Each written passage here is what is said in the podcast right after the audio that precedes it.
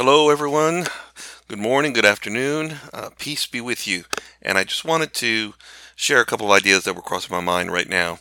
And uh, I know I haven't been on Anchor in a while or podcast, but uh, sometimes different things um, come across my path and I'm just inspired to to share something with you. So, you know, sometimes I'll be listening to uh, a marketing message online, or maybe watching a TV show, or or maybe even having a conversation with someone, and there'll be a message or a theme that comes through to me uh, from each, or or maybe even all of those vehicles.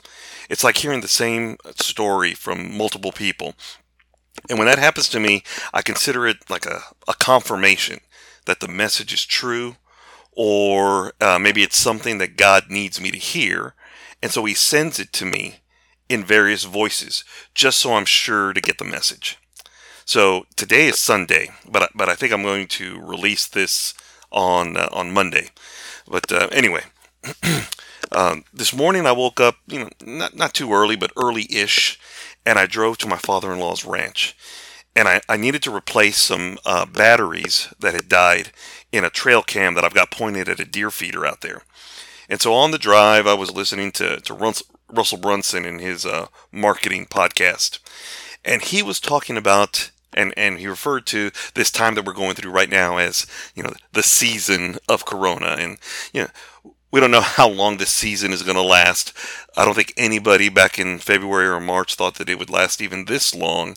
But uh, be it as it may, we're in this season, and um, he talked about how this is the season and the time that we should be planting and preparing for the future harvest.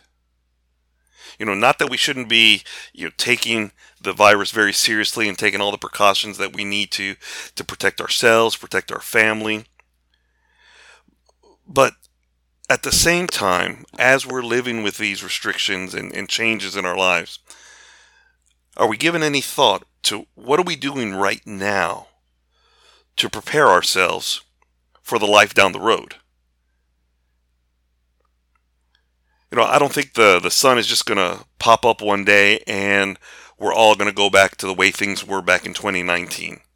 But I do believe that the sun is going to rise and we're going to be um, working on building our businesses, building our relationships, uh, raising our families in a new way of living. We will have adapted, hopefully, to what life after or with COVID is. And, and I'm just wondering if, if we're really prepared and whether we've really adapted towards uh, what the future could hold. So anyway, uh, Russell's always really good about telling stories, and so when he was making his point, he brought up that old movie of Forrest Gump, right? And I think most of us have seen it, and I've seen it, I don't know, countless times. But uh, he was talking about how, uh, remember when he and uh, Lieutenant Dan became shrimp shrimpers, and and you remember how they didn't know what they were doing, and they were getting their butts handed to them daily, while regular shrimpers and, and the usual shrimpers were still making a living. These guys were, were pulling um, toilet seats and license plates out of the water uh, instead of any shrimp uh, until the hurricane hit, right? And again, you know, just uh, of course, it's a a fictional movie, but you know they, they didn't have any sense other than to be out on the boat while everybody else and all the conventional wisdom uh, had all the boats at uh, in port at docked. They were out and they faced that storm out on the water. And at the end, what happened?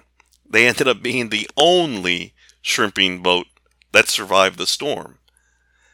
And and then you know they turned into a billion dollar company or what, whatever it was. So, you know, the idea was um, all that work that they'd put in and all the suffering and and the danger and um, the uncertainty that they were going through as they were going through the hurricane, it actually paid off in the end. And and isn't that what we see in our lives anyway is uh, those that weather the storm usually come out stronger. So, what are we doing right now in, in this age of COVID? And uh, how are we preparing ourselves? How are we weathering this storm? Whether it's our personal life with our friends and family and those relationships. I mean, are we getting on each other's nerves? Or are we learning how to deal with our, our family in a better and more loving way since we've been able to have more time with our family? What are we doing in our business? Are we um, coming up with new ways to interact with our, our customers, our clients? Are we learning a new way to do our business so that uh, we can still complete our mission of making the world a better place through our, our, our business, our jobs, our lives? So, um, fast forward that to, to the readings from Mass today. And, you know, one, the second reading from, from Paul to the Romans starts off with Brothers and sisters, I consider that the sufferings of this present time are as nothing compared to the glory to be revealed for us. And, and again, you know, it's, it's a message about these current conditions are going to be very different from what the future rewards hold. Okay, the things that we're going through now the things that, that maybe cause us the most uh, concern are not going to be a part of the future rewards if we're taking the time to prepare and and to build something that um, that can withstand and weather this storm. You know, then the, the gospel after that was the parable of the sower, and if you if you remember that story, you know, a sower went out to sow, and as he sowed, some seeds fell on the path, and the birds came and ate it up. Some fell on rocky ground, and it had very little soil, so it grew, but it wasn't deep, and the sun came and scorched it, and it withered away. Some of the seed fell among the thorns, and it grew up, but the thorns choked it off. But some of the seed fell on rich soil and produced fruit, a hundred or sixty or thirty fold. And, and I've heard this story years and years and years, and uh, it's always it is one of my favorite ones because I think it's very uh, easy for my simple mind to understand. You know, one of the things that, that I get from from that story of the of the sower, the parable of the sower, is that you know, first of all, there's no such thing as a harvest without sowing first. But it doesn't just take sowing to create a harvest. You know, because if, if all it took was the sowing, the parable would be very short. You know, a man went out and tossed some seeds out on the ground, and a poof, a bunch of vegetables and veggies grew. The end. But that's not what we see in our our lives, and that's not what the message of this parable is. No, I mean, what did it say? He threw some seeds, and what happened? Some fell on the path, and the birds ate it. Some on the rocky ground, and maybe it started, but it died. Um, you know, he threw some in the thorns, or you know, in South Texas, the weeds. And as they grew, they got choked off by the weeds. But some fell into the rich soil, and those produced a hundredfold, or sixtyfold, or even thirtyfold. So again, like I said, in my my simple mind, uh, since we've moved down here to uh, South Texas, I've really worked and struggled at, at maintaining a garden in our in our backyard. And I'll tell you, the hardest part of having a garden is preparing the ground. And, and specifically in, in this backyard, that backyard was so compacted, it was like digging into a sidewalk. It was so so tough and the, the ground was so dead. There was no life in that ground. But I built some raised beds and, and brought in compost and then the, the, the chicken litter from, from the chicken coop and mixed it up and um, planted some cover crop on there to, to put some bi- biology back in there, nitrogen fixing plants. And I'll tell you, that little 32 square foot area of our backyard is the most fertile dirt we have on this on on the whole acre. And and so I'm hoping to expand and, and I know that the expansion is going to come with a lot of work because the other dirt that, that I want to start improving is just like the first one. It took a lot of work um, to, to get to where to where it is now, but we're harvesting from that garden, and and the joy and the satisfaction that we get when we're able to walk out to that garden and pull a squash or tomatoes or peppers or cantaloupe. The cantaloupe that we had uh, that was a huge hit with the family. Um, somehow it makes all that effort worthwhile. Somehow I look back on all the sweat and frustration and and back aching and sore muscles and I say, well, yes, yeah, it was worth it. So uh, I want to wrap this up. Uh, what are the takeaways, or what, what's going through my mind, or what did I take away, and what do I want to share with you? And I, I think I boiled it down to, to, three things. Number one, just like I, I, I finished talking about the garden, the work that we're doing right now is going to be the hardest. But it's the work that's necessary to get to the harvest. Okay? So, for my business owners, you know, that, my friends that, that, are, that are out there, my entrepreneurial friends, now's the time to be rethinking the business. How are we going to address and reach out to the people that need our services and our goods, right? Because we didn't just get into this business um, for fun because uh, that's a hobby.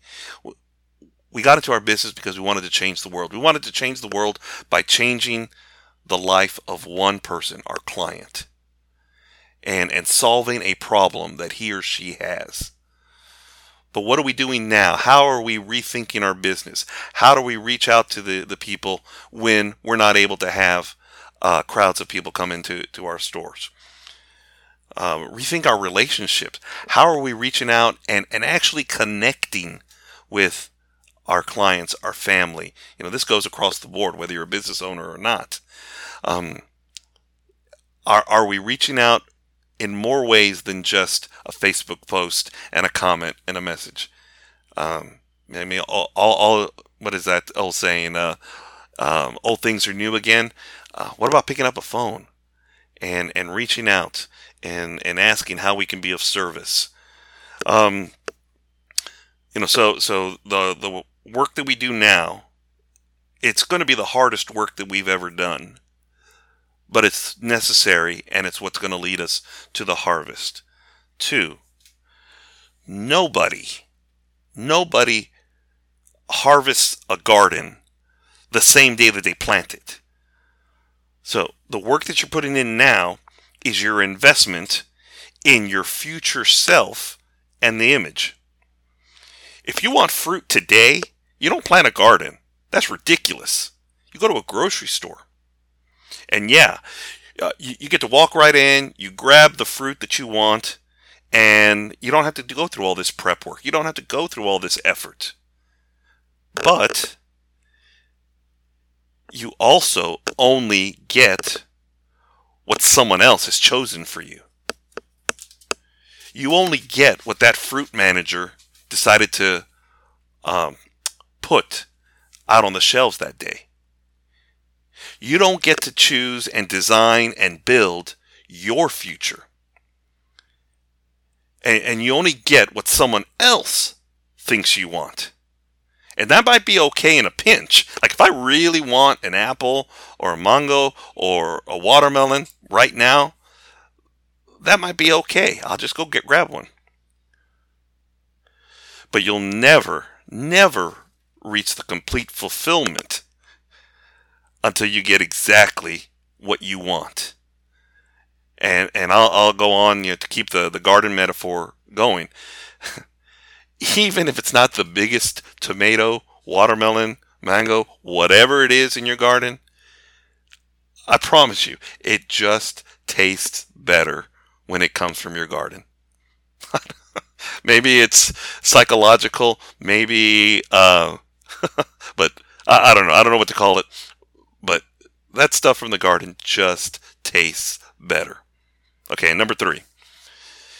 Finally, if you want to, uh, if you invest your time now in preparing your mind, your body, your soul, your heart, uh, and and creating and and uh, preparing those to place into the fertile soil, which are your efforts, right? So the seed that you uh, that uh, comes from your your mind, your body, your soul, your heart, and you plant those into the fertile soil, which is the effort that you actually put into things.